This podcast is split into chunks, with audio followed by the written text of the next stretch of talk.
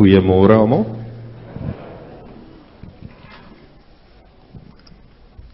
Net 'n regstelling in die in die Eldara staan daar erediens is 9:00. Dit is nog steeds kwart oor 9 of 20 oor 9 is ons klaar met afkondigings. Net enkele afkondigings. Kyk in die Eldara, hy's ongelukkig nie vanoggend gedruk nie as gevolg van die kabeldiefstal is die is die area hierso vanaf donderdag sonder krag. Dis hoekom ons op die op die generator ook vanoggend is. Maar kyk ook daarso die daarso is heel wat geplaas oor attestate wat vertrek het. U sal ook sien daar die wijksherendelings is daar weer kontak gemaak met persone wat lank in vakante wyke was en daarom het ons ook heel wat lidmate wat ook met attestaat vertrek wat ook so geplaas word. Persone wat al 'n rukkie al nie meer deel van die gemeente is nie maar wat nou eers opgetel is. En dan moet ek seker begin met die verwelkoming.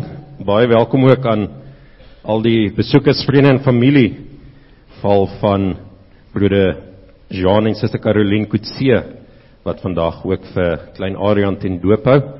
So baie welkom ook aan julle. En dan het ons saam met dit baie welkom aan Dominee Gerard van Rein wat ook vanoggend hier saam met ons is. So julle moet nou nie skrik nie. Hare, dis vir jou hare like as jy proponent by dit begin. Want ons albei het as proponente begin.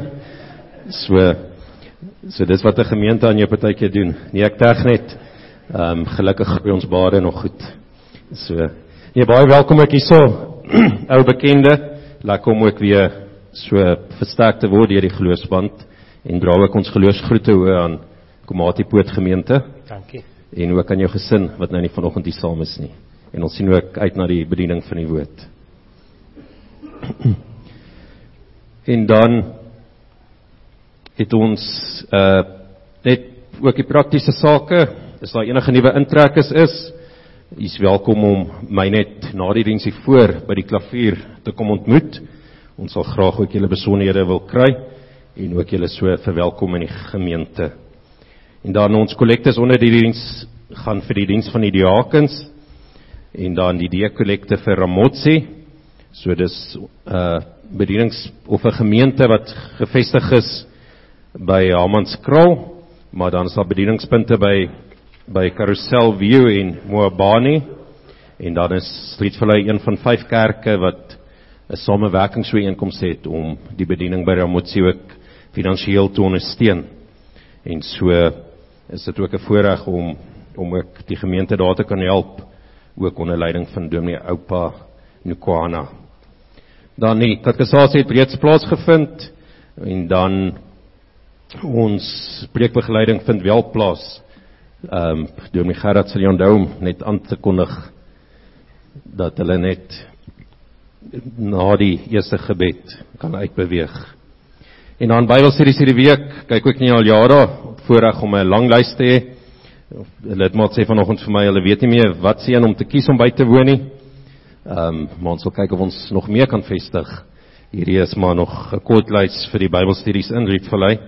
So maandag aand om 7:00 vir die jong lidmate, maandag aand om 09:30 vir die Amstraas, Dinsdagoggend om 10:00 vir die senior lidmate, Dinsdag aand vir die susters donderdagoggend om 9:00 vir die gemeente en vrydagoggend om 6:00 ook vir die gemeente.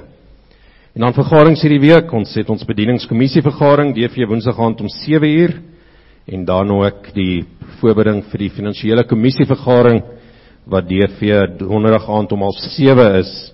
Dis dan ook ons begrotingsvergadering.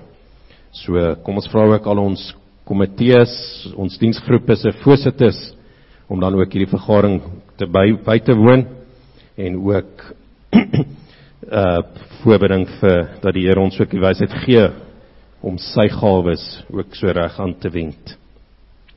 En dan het ons 'n gemeentefunksie vir 15 Maart wat ons ook saam met die Paasprogram ook beplan.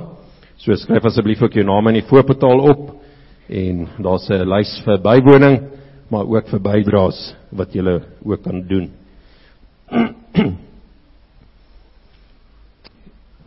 En dan by ons meelewing kyk ook in die aljare, ons plaas dit ook altyd daarso. As jy hom nie per WhatsApp ontvang het nie, hy is op die webblad ook beskikbaar. Ons dink ook aan Ansie van der Hoeven wat nog steeds in die hospitaal is na 'n rugoperasie. So nog 'n lang pad van herstel wat daar voor lê. En dan ons meelewing ook met Dominee Anton Detnam en familie dat sy Detnam oupa ook oorlede is Vrydag aand, as ek reg verneem. So ons dink ook aan Dominee Anton en familie. En dan het ons ook gelukwensing. Ons ja, hier word nou gevra om myself geluk te wens. Ehm um, so ek uh, ek sal maar lees wat hier staan. Sê Saterdag 9 Maart is 'n besondere vreugdedag vir Dominee Dani en Liesel en ook vir Rietvlei wanneer ons in dankbaarheid kan terugkyk op sy eerste dekade van bediening. So eers kom in 'n Vrydag is ek deur die genade van die Here al 10 jaar in die bediening en al 10 jaar by Rietvlei.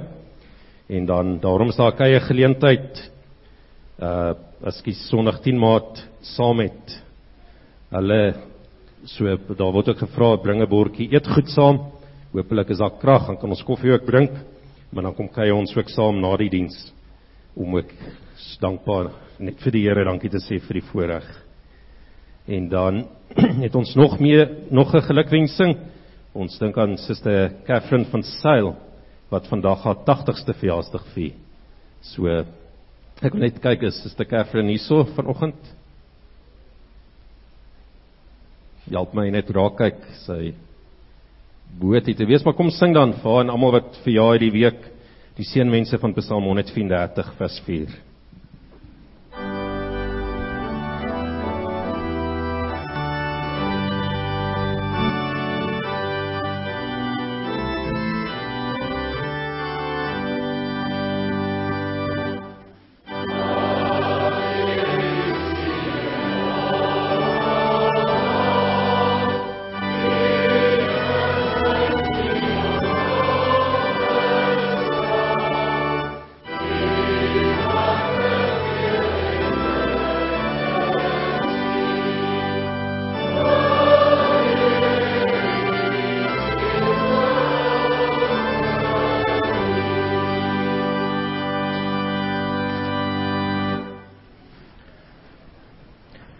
Goeiemôre almal. Se voorreg om hier saam met julle te wees. Ek het gister gesit en net bietjie die sommetjies gedoen. Dis nou amper 6 jaar wat ek in Komati Poort is. So hier's al 'n klomp lidmate wat nie hier in 'n Rietvallei gekom het wat my nie ken nie. En die van julle wat my ken, ek's jammer ek's terug. Dis 'n dis 'n reuse reuse voorreg om die doop te kan bedien vandag en die eredienste kan lei en as ek ons tyd so kyk, wil ek julle net herinner, is dit die preek wat so lank is, is die afkondigings. So kom ons kom ons begin ons erediens. Ons erediens begin ons altyd met 'n verklaring. Ons hulp is in die naam van die Here wat die hemel en die aarde gemaak het. Hy wat getrou bly tot aan alle ewigheid. Amen. Vang ook nou die Here se seën. Genade vir julle en vrede van God ons Vader en die Here Jesus Christus deur die kragtige werking van die Heilige Gees. Amen. Nou het ons die Here se seën ontvang het, gaan ons saam tot sy eer sing, Psalm 33 vers 1, 5, 6 en 11 en daarna kan jy bly staan vir ons belydenis van ons geloof.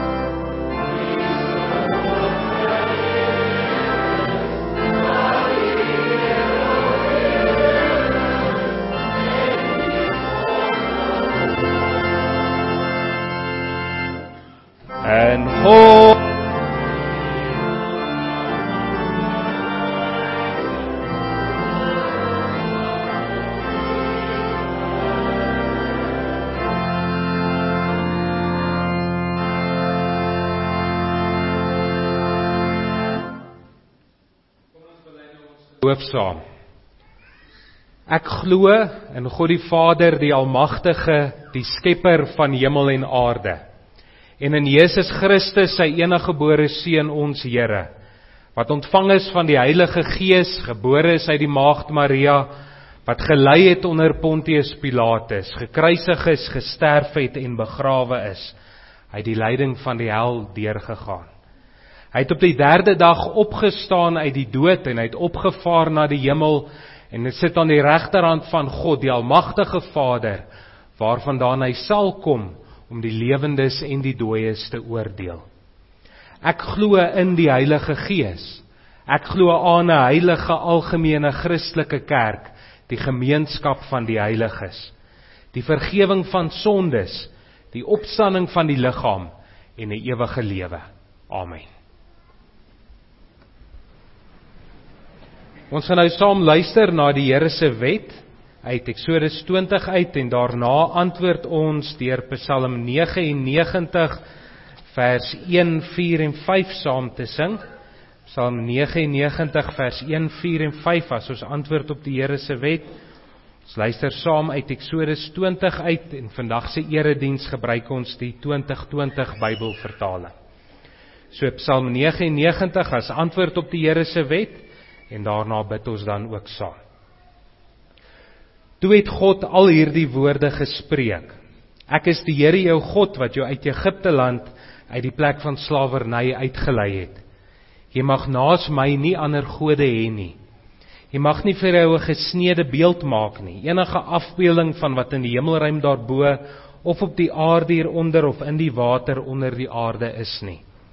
Jy mag nie voor hulle in aanbidding buig nie en jy mag hulle nie dien nie want ek die Here jou God is 'n besittelike God wat kinders laat boet vir die sondeskuld van hulle ouers selfs die derde en die vierde geslag van hulle wat my verwerp. Maar troue liefde bewys aan duisende aan hulle wat my liefhet en my gebooie nakom. Jy mag die naam van die Here jou God nie misbruik nie want die Here sal hulle wat sy naam misbruik nie ongestraf laat bly nie. Gedenk die sabbat dag deur dit heilig te hou 6 dae moet jy werk en alles doen wat jy moet, maar die sewende dag is 'n Sabbat ter ere van die Here jou God. Jy mag geen werk doen nie. Nie jy en jou seun en jou dogter, jou slaaf en slavin, jou diere en jou vreemdeling wat by jou is nie. Want in 6 dae het die Here die hemel en die aarde en die see gemaak en alles wat daarin is, maar op die sewende dag het hy gerus. Daarom het die Here die Sabbatdag geseën en dit geheilig.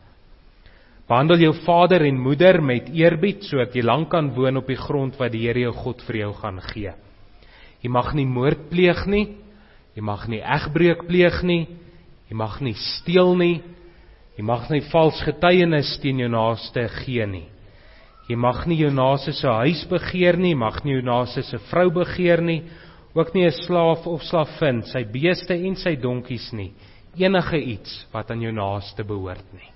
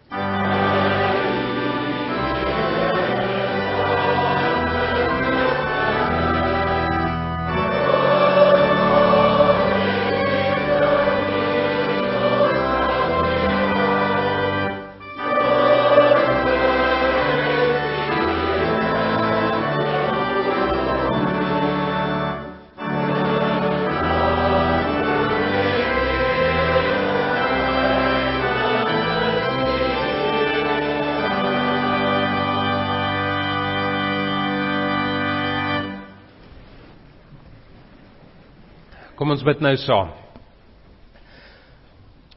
Ons almagtige Vader in die hemel, aan U kom al die lof en eer en heerlikheid toe tot in alle ewigheid.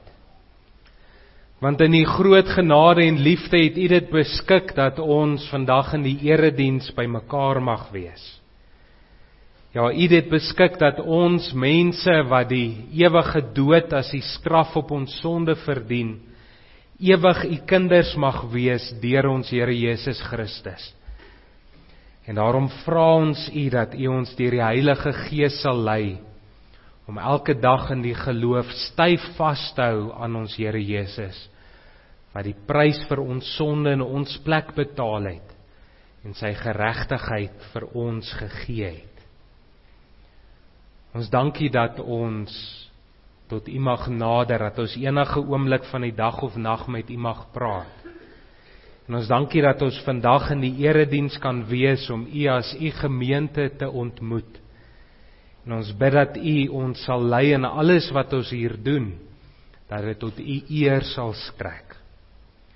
En gebruik ook die erediens en die verkondiging van U woord om ons in die geloof te versterk sodat ons gelowig kan volhard tot die dag wat ons Here Jesus weer kom.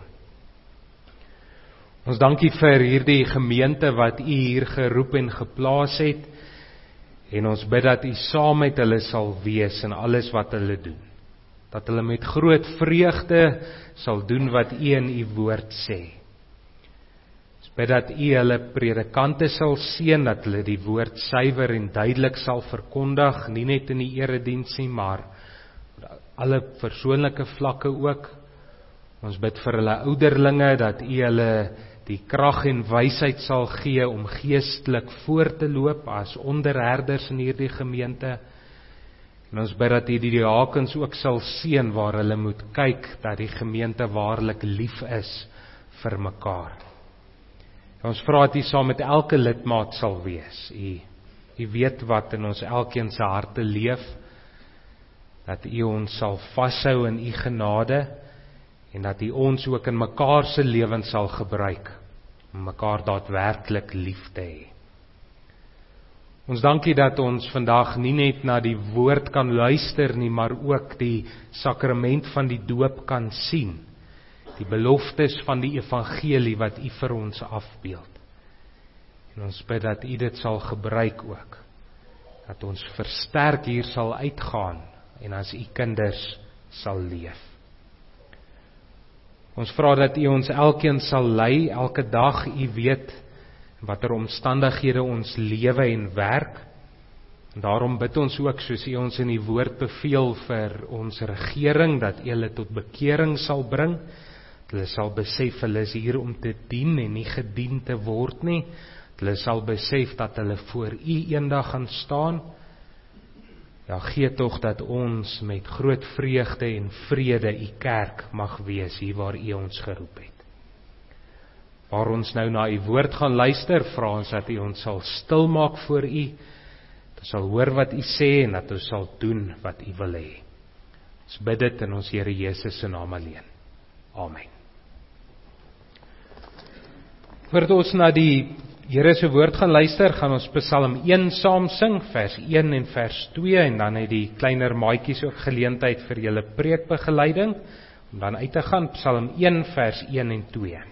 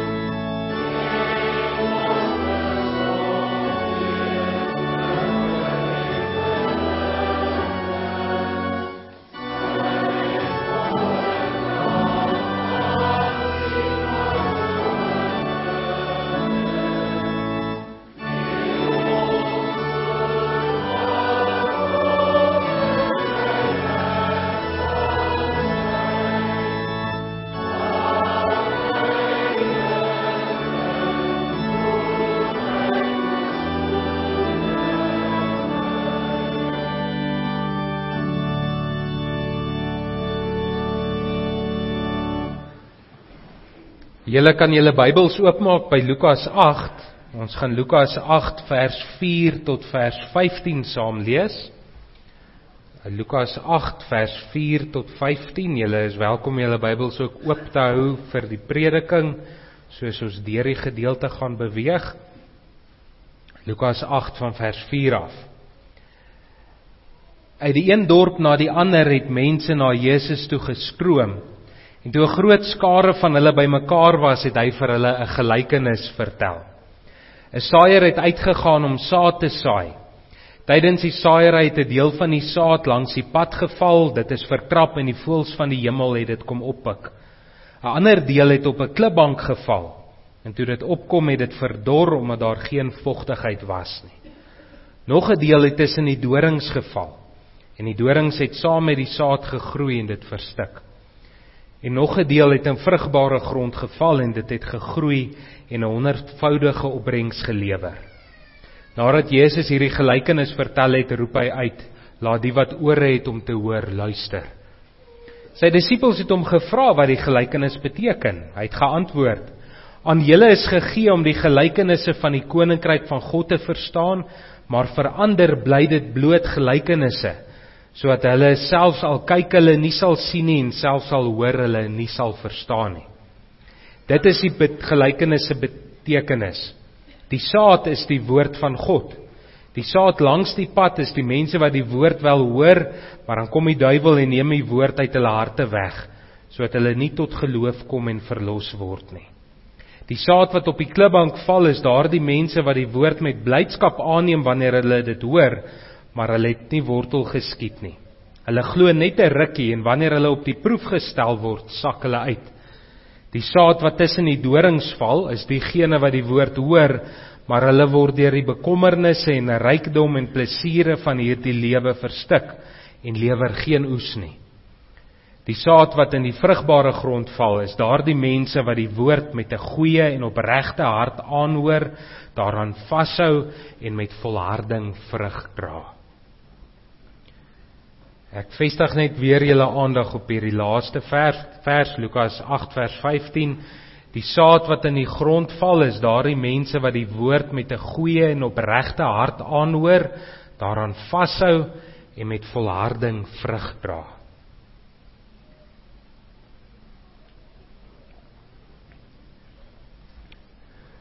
Gemeente van ons Here Jesus Christus, hoe reageer julle? Hoe reageer jy op God se woord. Ons het nou na die woord saam geluister. Hoe reageer jy daarop? Hoor jy dit net en gaan jy maar dan net aan met jou lewe? Hoor jy dit dalk en jy raak baie bly daaroor, maar dan na rukkie draai jy weg en jy lewe maar soos jy wil. Hoor jy dit dalk en dan begin die dinge van hierdie wêreld, al die rykdom aan die een kant of al die bekommernisse aan die ander kant, die woord heeltemal versmoor? Of hoor jy die woord en dit ontkiem in jou hart en dit skiet saad en dit dra vrug? Hoe reageer jy op God se woord? Die gelykenis wat ons saam gelees het is een van ons Here Jesus se bekender gelykenisse. En baie mense noem dit die gelykenis van die saaier, maar hierdie gelykenis gaan eintlik oor die grond. Ons moet dit eerder die gelykenis van die saad en die grond noem. Want ons kry in hierdie gelykenis vier verskillende maniere hoe mense op God se woord reageer. En as gereformeerdes, mense wat glo en bely alles gaan oor God en alles gaan oor sy eer, plaas ons al die fokus op hom. Sy genade is groot. Hy doen baie. Hy's in beheer, hy gee lewe, hy gee redding, hy beskerm ons. Maar sommige mense gebruik hierdie fokus op God wat baie doen as 'n verskoning om te sê maar ek self hoef nie eintlik iets te doen nie. Baie gebruik dit as 'n verskoning om hulle verantwoordelikheid as gelowiges te sy stap. En dan preek jy nou die dag daaroor. Dan gaan daar 'n klomp mense sommer dadelik op hulle perdjies wees want wie's jy nou om vir my te sê ek moet goeders doen in die geloof. Dis sommer net wetties man. Hoe durf jy dit van my verwag? Maar hierdie gelykenis wat ons saam gelees het, maak dit duidelik die mens het 'n verantwoordelikheid. Die woord word verkondig, jy moet reageer. So weer die vraag, hoe reageer jy op die woord? Of kom ons vra maar anders, watter soort grond is jy? Om hierdie vraag te antwoord, gaan ons eers kyk na die saaier en die saad. Dan gaan ons na die verskillende soorte grond kyk en laastens na die opdrag om die woord in jou hart te bewaar. Nou ons Here Jesus het in sy tyd op aarde baie gelykenisse vertel. 'n Gelykenisse was 'n manier waarop hy mense geleer het, wat hy 'n 'n voorbeeld uit die alledaagse lewe gevat het om iets van die rykdom van God se koninkryk bekend te maak. En nadat hy hierdie gelykenis vertel het, vra sy disippels hom maar wat wat beteken dit nou? Nou antwoord hy hulle in vers 10 aan julle is gegee om die geheimenisse van die koninkryk van God te verstaan, maar vir ander bly dit bloot gelykenisse, sodat hulle self sal kyk, hulle nie sal sien nie en self sal hoor, hulle nie sal verstaan nie. Ons Here Jesus haal uit Jesaja 6 vers 9 tot 10 aan. Een van die gedeeltes so terloops in die Ou Testament wat die meeste in die Nuwe Testament aangehaal word. En hierdie gedeelte gaan oor die Jode wat God se woord verwerp het. Die Jode wat gesê het, maar daar's nie 'n manier dat ons hierna gaan luister nie. En dan haal ons Here Jesus hierdie gedeelte aan om ons te leer dat 'n gelykenis 'n dubbele doel het. Aan die een kant maak dit die geheimenisse van die koninkryk oop mense dit kan verstaan. Maar aan die ander kant hou dit daardie geheimenisse bedek sodat sommige dit nie verstaan nie. Dit dis skrikwekkend. Want want dit wys hoe hoe dood die mens in die sonde is. Dit wys hoe nodig die mens God het om hom te lei voordat hy die woord reg kan verstaan. En dan begin ons Here Jesus om die gelykenis te verduidelik in vers 11. Dis wat die gelykenis beteken, die saad is die woord van God. Die saad is die woord van God wat gesaai word. Die saaier God self maak seker dat die saad oral gesaai word. Hy stuur verkondigers uit om sy woord oral te verkondig. En meeste boere sal nie van hierdie saaier hou nie want hy saai oorvloedig en hy saai oral. Hy gee nie om of die saad op 'n pad val nie, hy gee nie om of die saad tussen klippe val nie. Die saad word gesaai gaan oral uit. Die evangelie gaan na alle mense toe. Almal moet dit hoor. Nou is dit baie belangrik vir ons om te besef daar's nie fout met die saaier nie. Dis 'n magtige God. Daar's ook nie fout met die saad wat hy saai nie, dis sy woord. Die probleem lê by die mens. En daarom kan dit gebeur dat die evangelie suiwer en duidelik en eenvoudig op baie plekke verkondig word en dat daar op die ou end maar op sekere plekke min mense is wat dit glo. So God die saaier saai die saad van sy woord oorvloedig, almal moet hoor. En dan kry ons die vier verskillende reaksies op die woord, die vier verskillende soorte grond. Die eerste soort is die harde grond teen die pad. Vers 12: Die saad langs die pad is die mense wat die woord wel hoor, maar dan kom die duiwel en neem die woord uit hulle harte weg sodat hulle nie tot geloof kom en verlos word grond langs die pad is kliphard. Die saad gaan nie eers in daardie grond in nie. As jy weer sien net die voëls die saad kom opeet. Dis mense wat die woord hoor, maar hulle glad nie daaraan steur nie. Dis mense wat die woord hoor en sê, "Oké, okay, maar dit beteken niks vir my nie." Hulle steur hulle nie aan die woord nie. En nou lees ons hier van die duiwel wat aan die werk is, maar dis nie asof die duiwel hulle geloof steel nie. Want ware geloof is ewig kan nie van jou weggevat word nie. Maar hy werk en hy werk eintlik saam met hulle om te keer dat hulle die woord glo. Om te keer dat hulle gered word en hulle werk maar al te lekker met hom saam daaraan. Dalk ken jy sulke mense. Mense wat al keer op keer op keer op keer die evangelie gehoor het. Maar dit doen niks aan hulle nie. Of hulle is vyandig daarteenoor. Dalk is jy daardie mens. En is vandag maar net hier want jy's nou maar verplig om dit te wees. Die tweede soort grond is die vlak grond op 'n klipbank. Vers 13: Die saad wat op die klipbank val is daardie mense wat die woord met blydskap aanneem wanneer hulle dit hoor, maar hulle het nie wortel geskiet nie. Hulle glo net 'n rukkie en wanneer hulle op die proef gestel word, sak hulle uit. Hierdie is mense wat die woord hoor en dan met groot emosie, groot blydskap daarop reageer. Groot emosie, maar glad nie wortels nie. Geloof het nie diepte nie. Die grond van hulle harte is te vlak vir geloof om wortel te skiet. Dis mense wat baie bly is oor die evangelie. Klink vir hulle nogal na nie te slegte te slegte storie nie. Maar sodra hulle agterkom om te glo gaan my iets kos. Sodra hulle agterkom maar God sê sekere goed in sy woord wat nie deur die wêreld aanvaar word nie. Sodra hulle agterkom maar God gaan nie na my poppe dans nie. Sodra hulle verlei word deur die wêreld raak hulle afvallig. Draai hulle die rug op die evangelie. Nou dalk ken jy sulke mense. Mense wat met groot emosie, groot entoesiasme deel word van 'n gemeente. Mense wat net op soek is na die volgende emosionele hoogtepunt en wat glad nie omgee om van kerk na kerk na kerk na kerk te gaan om daardie hoogtepunt te kry nie. Jy sê jy glo. Maar jou geloof het nie diepte nie. Dink mooi, dalk is jy daardie mens. Volgende soort grond is die grond wat nie behoorlik voorberei is nie. Ons lees in vers 14 die saad wat tussen die dorings val is diegene wat die woord hoor, maar hulle word deur die bekommernisse en rykdom en plesiere van hierdie lewe verstik en lewer geen oes op.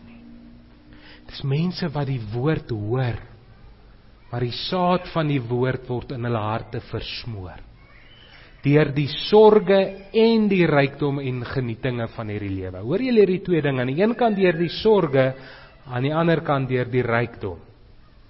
Deur die lekker of deur die slegte dinge en deur die die lekker dinge. Hierdie mense hoor die woord, maar dit bepaal nie die fokus waarmee hulle lewe nie. Sommige fokus net op hulle sorge. Daar is altyd iets fout. Daar is altyd iets verkeerd en is altyd iemand anders se skuld.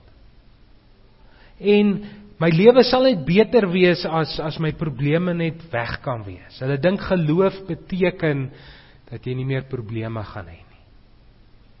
Sommige fokus daarop om net meer en meer en meer bymekaar te maak om hulle eie koninkrykie hier op aarde te bou. En hoewel daar absoluut niks daarmee verkeerd is as die Here jou met baie seën, en saam met die groot seëning kom groot verantwoordelikheid. Daar's niks daarmee verkeerd, maar daar's iets daarmee verkeerd as jy aan dit wat jy het begin vashou en dink dit bepaal wie jy is. En rykdom is 'n slegte god om te aanbid, want jy gaan nooit genoeg hê nie. Nog ander fokus op die genietinge van die lewe. Alles moet net lekker wees. My lewe gaan daaroor om uiting te gee aan my liggaamlike begeertes. Hulle doen met hulle eie en ander se liggame wat hulle wil, wanneer hulle wil, hoe hulle wil. En stelselmatig versmoor hierdie dinge die woord en hulle geloof dra nie vrug nie. Nou dalk ken jy sulke mense. Wat deeltyd opgevreet is deur kommer. Wat nie op God vertrou of wat net vir meer en meer en meer rykdom leef eerder as om vir God te leef. Of wat net probeer om hulle eie liggaamlike begeertes die heeltyd te bevredig eerder as om God ook met hulle liggame te dien. Dalk is jy daardie persoon. En dan laastens kry ons die vrugbare grond vers 15 die saad wat in die vrugbare grond val is daardie mense wat die woord met 'n goeie en opregte hart aanhoor, daarin vashou en met volharding vrug dra. Dis mense wat die woord hoor, deur die Here se woord tot geloof gebring is en wat aanhou om soos hulle herhaaldelik na die Here se woord luister, vrug te dra. Mense wat volhard wanneer dinge moeilik is, mense wat aanhou om vrug te dra in die geloof. Nou dalk ken jy sulke mense. Mense wat hulle vreugde in die woord vind. Mense wat nie toelaat dat iemand iets anders as die woord aan hulle verkondig nie. Mense wat ware vreugde het omdat hulle Jesus ken en weet hulle lewe vir hom en hulle sonde is vergewe. Mense wat kan volhard wanneer die lewe moeilik is want hulle weet God is in beheer en hy's besig om hulle heilig te maak. Mense wat aanhou vrug dra, mense wat aanhou om God te aanbid en hulle naastes met hulle gawes te dien. Mense wat ware troos het omdat hulle weet na liggaam en na siel, lewe en in sterwe behoort hulle nie aan hulle self nie, maar aan hulle getroue saligmaker en verlosser Jesus Christus. Mag jy hierdie persoon wees. So vra maar weer vir jouself die vraag: watter van hierdie vier soorte grond beskryf jou? Baie van ons wat hier is glo in ons Here Jesus Christus as ons verlosser. Ons het die evangelie gehoor, die Heilige Gees in ons harte gewerk vir ons wedergeboorte gee, ons lewe nou vir hom. Nou word ons geroep om te volhard. Hou aan, vrug dra. En hoe doen ons dit? Ons doen dit deur die woord in ons harte te hou. Deur dit in ons harte veilig te bewaar en al hoe meer daarvolgens te lewe. Wanneer ons dit doen, nou ons aan vrug dra. So dis eenvoudig. Dis nie maklik nie, dis eenvoudig. Glo die woord, hou vas aan die woord, lewe wat God in die woord sê.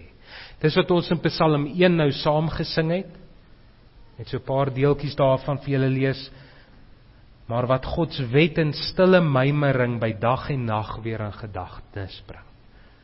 Heeltyd God se woord oordink. Dit lei dan daartoe dat hy sy volle drag laat sien van sy somervrugte. So hoe doen ons dit? Ons hoor nie net die woord nie, ons bewaar dit in ons hart. Ons hoor nie net die woord nie, ons oordink die woord. Ons dink daaroor, ons bid daaroor, ons vra, maar wat sê hierdie nou vir my lewe? Ons buig met vreugde voor die woord en ons probeer nie die woord buig om by ons te pas nie. Dit gebeur gans te vinnig en gans te maklik. Ek hou nie van wat die Here daar sê nie, dit moet vir ander mense wees. Maar kom ons onthou wat het die slang al vir Eva gevra? Het God regtig gesê? Verder soek ons die verkondiging van die woord met ywer op in die erediens. Mense wat erns met die woord maak. Mense wat wil vrug dra in die geloof is so gereeld as wat hulle kan saam met die Here se gemeente in die erediens. Daar's nie gereeld iets anders wat nou skielik belangriker of beter is as om die Here saam met sy gemeente te ontmoet. Daar's nie 'n belangriker afspraak wat jy in hierdie wêreld kan hê nie. En wanneer hulle huis toe gaan, Spreek hulle die woord, oordink hulle die woord, bid hulle die woord. Nou omdat hulle ernstig is oor die woord, is hulle in 'n gemeente wat ernstig is oor die woord. 'n Gemeente waar die saad van die woord gesaai word en daar nie ander dinge verkondig word nie. So as jy in 'n gemeente is wat nie erns met die woord maak nie, gaan kry jy 'n ander een. En omdat hulle ernstig is oor die woord, bid hulle vir die verkondiging van die woord. Bid hulle vir hulle predikante dat hulle behoorlik voorberei dat hulle sal sê wat die Here se woord is. Hulle bid vir hulle self dat hulle met oop harte in die erediensie kan kom sit. En hulle doen dan eenvoudige goed ook. Soos om seker te maak dat hulle die aand voor die erediens vroeg genoeg gaan slaap dat hulle wakker genoeg is om die woord te kan inneem omdat hulle ernstig is oor die woord doen hulle Bybelstudie. Hulle lees saam. Alleen en met mekaar. Omdat hulle ernstig is oor die woord maak hulle erns met die psalms en die skrifrymings wat ons sing. Dis die woord. Hulle ken dit, hulle sing dit graag. Omdat hulle ernstig is oor die woord vind hulle vreugde daarin dat God oor hulle ook regeer en die sê in hulle lewens het. En omdat hulle ernstig is oor die woord, leer hulle hulle kinders die woord. Hulle weet hulle kinders sal slegs reg by hulle kan leer as hulle self die woord glo en in 'n verhouding met God lewe. Hier word vir oggend 'n kindjie gedoop. En mag die Here sy ouers en al die ouers in die gemeente 'n liefde vir hom en sy woord gee. Mag ons ons kinders grootmaak soos die Here dit wil hê. Mag ons besef ons kinders, klein, groot, maak nie saak nie, het nie tierlantuintjies nodig. Hulle het nie ekstra goed nodig, hulle het die woord nodig wat aanhoudend aan hulle verkondig word. Mag dit nie vir ons kinders vreemd wees om in die erediens te wees nie of om saam as gesin huisgodsdienst te doen nie.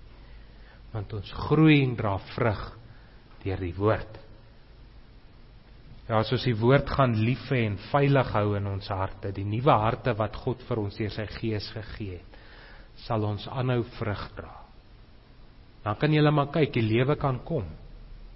En die lewe kom en ons word gerol. En dan kan ons vas staan.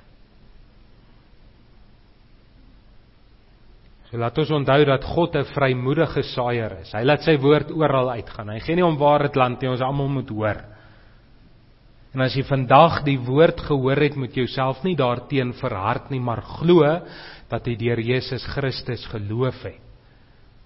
En volhard en dra vrug. Bewaar die woord in jou hart. So weer die vraag: Hoe reageer jy op God se woord? Watter soort grond is jy? Amen.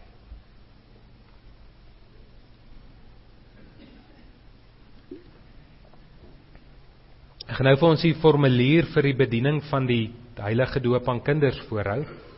Nou ons is besonder bevoorreg vandag om drie preke te kan hoor. Ons nou die preek gehoor wat gelewer is, nou gaan ons die formulier hoor wat ook maar 'n preek, 'n samevatting is van wat uh, ons oor die doop in die Bybel leer en dan laastens gaan ons die doop sien, sigbare woordverkondiging. Die hoofsaak van die leer van die heilige doop word in hierdie 3 punte saamgevat. Ten eerste, ons en ons kinders is in sonde ontvang en gebore en is daarom onder die toren van God sodat ons nie in die ryk van God kan inkom nie tensy ons opnuut gebore word. Dit word aan ons geleer deur die indoppeling in en besprinkeling met die water waardeur die onreinheid van ons siele vir ons aangewys word sodat ons vermaan word om 'n afkeer van onsself te hê, ons vir God te verootmoedig en ons reiniging en saligheid buite onsself te soek. Ten tweede, die heilige doop betuig en verseël aan ons die afwassing van die sondes deur Jesus Christus. Daarom word ons gedoop in die naam van God die Vader en die Seun en die Heilige Gees.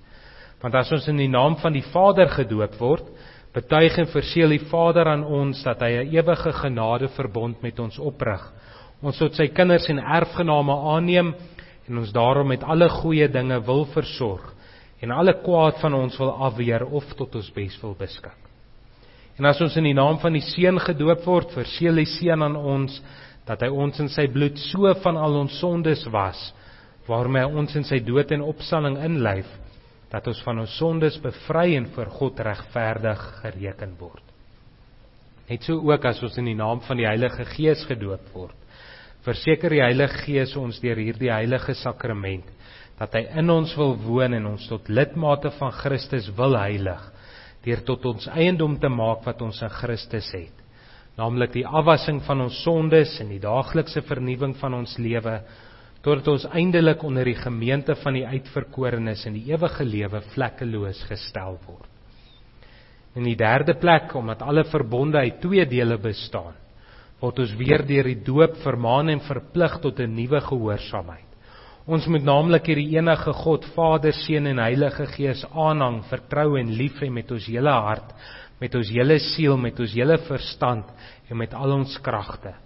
Ons moet van die wêreld afsien, ons ou natuur doodmaak en 'n godvrugtige lewe lei. En as ons soms uit swakheid in die sondes val, moet ons nie aan die genade van God twyfel of in die sondes bly lê nie. Die doop is immers 'n seël en ontwyfelbare getuienis dat ons 'n ewige verbond met God het. En hoewel ons kinders hierdie dinge nie verstaan nie, mag hulle nogtans daarom nie van die doop uitgesluit word nie. Aangesien hulle sonder dat hulle dit weet aan die verdoemenis in Adam deel het en ook sonder dat hulle dit weet weer in Christus tot genade aangeneem word. So spreek God ook tot Abraham, die vader van al die gelowiges en daarom ook tot ons en ons kinders en sê ek sal my verbond oprig tussen my en jou en jou nageslag na jou in hulle geslagte as 'n ewige verbond om vir jou 'n God te wees en vir jou nageslag na jou.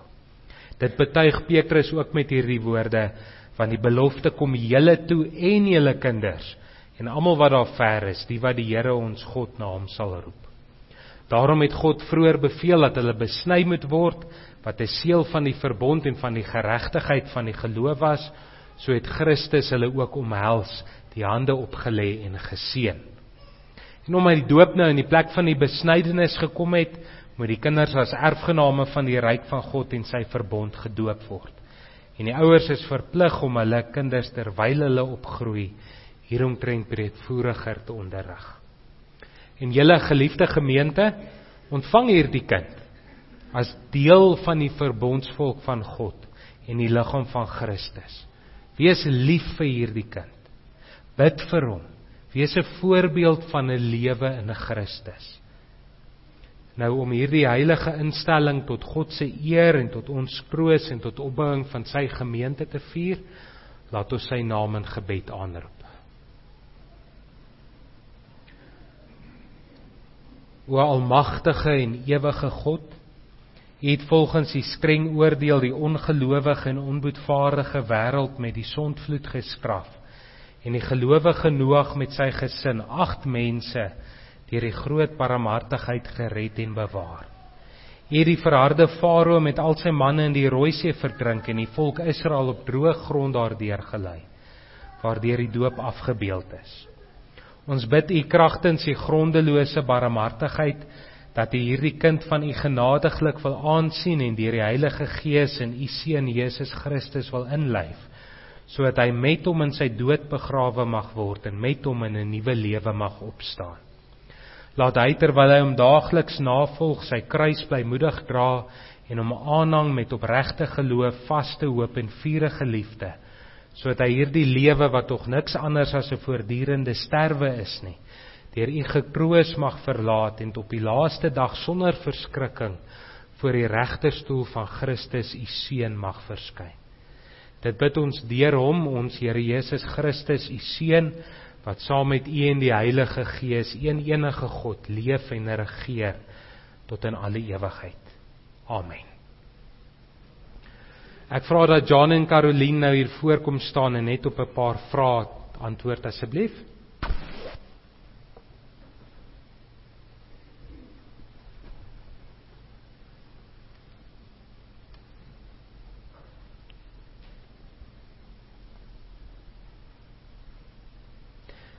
Geliefdes in ons Here Jesus Christus, julle het nou gehoor dat die doop 'n instelling van God is om aan ons en ons kinders sy verbond te verseël.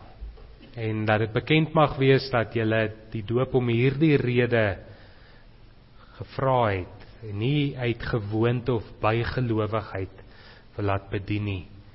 Vra ek dat jy opreg op hierdie volgende vrae sal antwoord. Eerste vraag: Hoewel ons kinders in sonde ontvang en gebore is en daarom aan allerlei ellende, ja aan die verdoemenis self onderworpe is, bly hulle nogtans dat hulle in Christus geheilig is en daarom as lidmate van sy gemeente behoort gedoop te word. Tweede vraag: Bely julle dat die leer van die Ou en die Nuwe Testament wat in die artikels van die Christelike geloof saamgevat is en in die Christelike kerk hier geleer word, die ware en die volkomme leer van saligheid is? En laastens beloof julle neem julle julleself voor om julle kind wanneer hy dit kan verstaan in hierdie leer die evangelie na julle vermoë te onderrig en ook te laat onderrig. Wat is julle antwoord? Ons gaan dan nou oorgaan om die doop te bedien. En nadat ons die doop bedien het, gaan ons saam bid en daarna gaan ons die gesin die seënbede van Psalm 128 toesing.